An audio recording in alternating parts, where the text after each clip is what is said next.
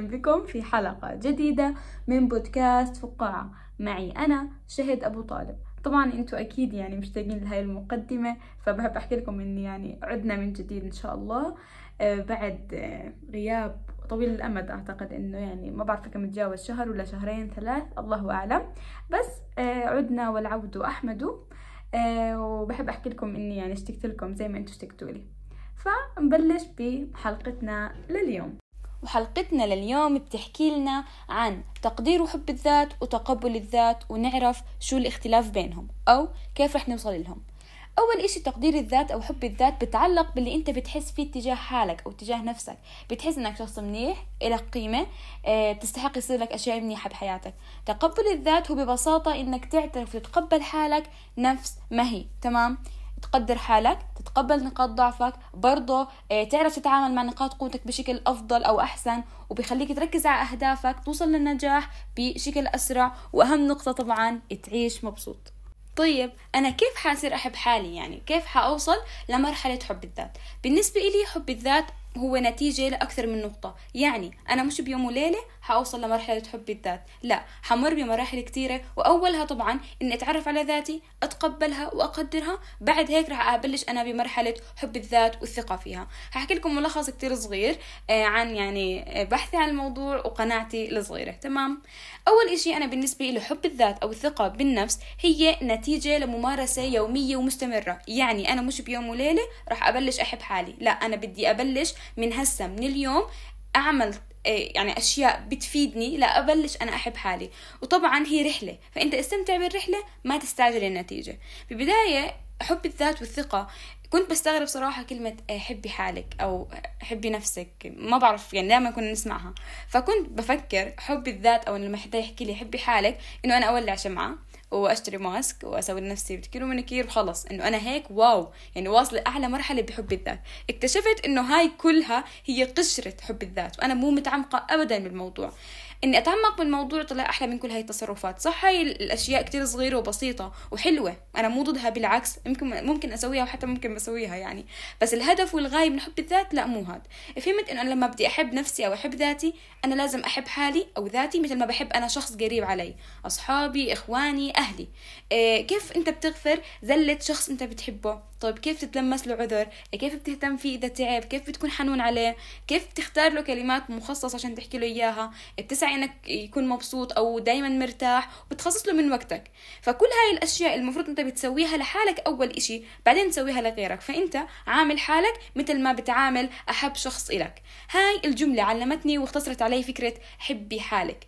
المهم إنه حب النفس وقبولها آه، مش بس بشكلها الخارجي أو المادي لا. هاي الفكرة الرأسمالية بحتة.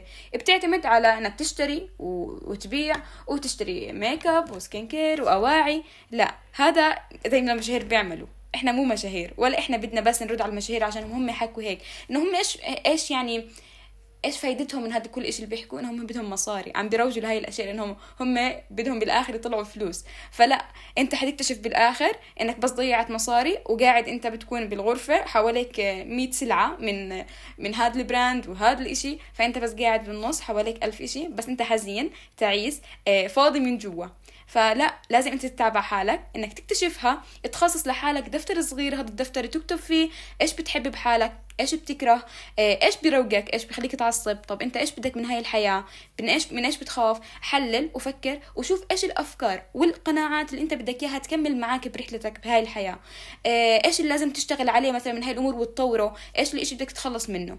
حب الذات إنك أنت ترفع حالك وتبعد عن كل إشي تافه أو عن أتفه الأمور عن أرذل الناس عن أقبح العلاقات عن كل إشي سيء تحاول تبعد عنه.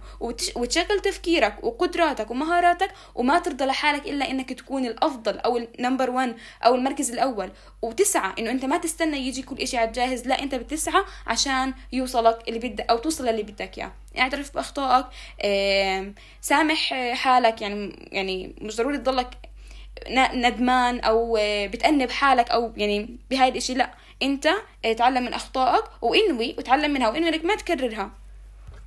عم بلاحظ إنه المعظم اليوم عم بيكون رافض لحياته طريقة لبسه ملامحه أهله إيه، ورافض كيف ربنا سبحانه وتعالى خلقه شو اعطاه فأنت بسبب هذا الرفض راح يكون عندك معظم الطاقة سلبية إذا مش كلها طبعا. وما بتأثر أنت بس على نفسك لا أنت حتأثر على كل حدا بيتعامل معك أو على كل الناس اللي حواليك. تمام؟ فكيف ممكن أنت تتقبل أو تبلش تتقبل ذاتك أو حالك؟ أول نقطة وأهمها ان تكون نيتك موجودة نية تقبلك لذاتك نفس ما هي. تقبل شكلك طولك شخصيتك أهلك حياتك آه، عشان تختفي العلاقة اللي صارت بينك وبين حالك العلاقة العدائية وترجع تعيش بسلام. ولو كان مثلا في إشي مش عاجبك بحالك تقدر إنك تحكي أنا بدي أغيره تحكي إنه هذا الإشي أنا ما بحبه بس متقبله وبدي أعدله. ثاني إشي إنك تكون لطيف مع حالك. وخلي ببالك هدول الجملتين اللي أنا في معظم الأوقات بستخدمهم أنا مش غبية عشان تصرفت بغباء بالعكس أنا مش غبية بس أحيانا بيكون عندي تصرفات غبية. أو أنا فخورة بحالي حتى لو وقعت أو خسرت أو استسلمت. شو ما صار أنا حضل فخورة. تمام؟ تاني إشي لا تأخذ الأمور بشكل شخصي أبدا. يعني كنتوا بقعدة مع أصحابكم وأهلكم وحكي أخذ حكي وحسيتوا بالإهانة سواء من تصرف صار أو كلمة. اسأل حالك سؤال إنه أنا ليه حسيت هيك؟ وإبذل جهد كتير كبير عشان تبطل تفترض إنك بتعرف كل شخص بشو بفكر أو شو قاصد من هاي الجملة أو التصرف. ولا تخلي يكون عندك ردة فعل كتير عدائية للناس بناء على استنتاجات استنتاجات داخلية خاصة فيك بس أنت. ممكن كل اللي صار هو سوء تفاهم مش أكثر. ولو لو حسيت حالك مثلا مشوش ما فهمت المغزى من السؤال أو التصرف أو الكلام آه، عادي. بإمكانك تسأل. وأعتقد السؤال رح يكون أسهل كثير من كل دراما اللي فكر فيها عقلك. آخر إشي ممكن أحكيه عن كيف تقبل ذاتك إنك ما تستسلم مهما كان الثمن أو شو ما صار. بتعرف إنه الحياة مثلا أنا بشبهها بألعاب الكمبيوتر. ألعاب يعني كيف؟ الحياة مليانة بمراحل والألعاب الكمبيوتر برضو نفس الإشي وكل مرحلة عم بتكون أصعب من اللي قبلها. بس الاختلاف إحنا إنه إحنا مثلا ما بنقدر نطلع من لعبة الحياة بإرادتنا يعني بقدرش أنا أستسلم حتى لو أنا بدي أو أنت بدك. فأكيد كان بحياتك كتير مواقف صعبة وبطل عندك رغبة لتكمل بس يوم عن يوم رح تلاقي حالك بت يعني بتقوم من جديد بتكمل طريقك اللي بلشت فيه بالرغم من كل اللي صار. وبدل ما تضلك متحسر على كل إشي سلبي أو سيء صار معك تسأل حالك سؤال إنه شو الدرس اللي ممكن أنا أتعلمه من اللي صار معي اليوم؟ فلما تعرف شو الدرس وتتقبله راح يختفي كل إشي صعب وكأنه ما كان أصلا. طيب كيف ممكن إني أعرف إني أنا متقبل لذاتي ولا لا؟ أول إشي وأهم نقطة إنك ما تقارن حالك مع غيرك أبدا. لا تقارن نجاحك بنجاحه ولا جمالك بجماله أو أي إشي ثاني موجود عند غيرك بس مش موجود عندك. تمام؟ والشخص دائما المحب لذاته والواثق من حاله. بيكون بالعادة كثير المدح أو بيمدح الناس اللي حواليه بشكل كثير كبير. بيركز على نقاط قوتهم بيحاول يعززها عندهم وما ما بحس إنه غيران منهم أو إنه أقل منهم. بالعكس بشوف قصص نجاحهم أو بشوفهم كمصدر إلهام إله. تمام؟ ثاني نقطة بصراحة أنا بحبها إنك تتناقش مع حالك. طبعا بس يكون نقاش إيجابي مش نقاش مليان بالندم ولا قلق من المستقبل ولا حزن على الماضي. لا تكون أحن شخص على حالك لأنه بآخر اليوم كل واحد يروح بحاله وما بضل غيرك أنت مع حالك. تمام؟ حتى لو أنت غلطان خلي نقاشك مع حالك يكون لطيف. واعتبر حالك طالع ديت مع حدا كتير بتحبه. فكيف حيكون النقاش؟ فحيكون أكيد هادي ولطيف. واحضن حالك. حتى هسه وأنت بتسمعني احضن حالك واحكي أنا بدي أعيش بطمأنينة وما بدي إلا أكون أنا بحب حالي.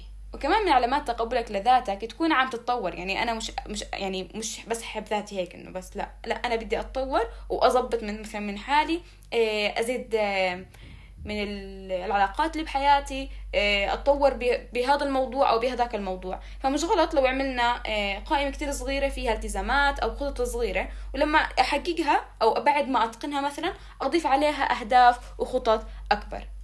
طبعا بموضوع كمان نسيت أحكيها لما حكيت ما تاخذ الأمور بشكل شخصي. إيه مثلا إيه جملة سمعتها من صاحبك بيوم من الأيام قال إنه إيه ما في حدا بيستحق الثقة. أو أمك حكت لك إنه أوف أنت مش فاهمة إشي من الحياة. حتى طبق ما بتعرف تطبخي.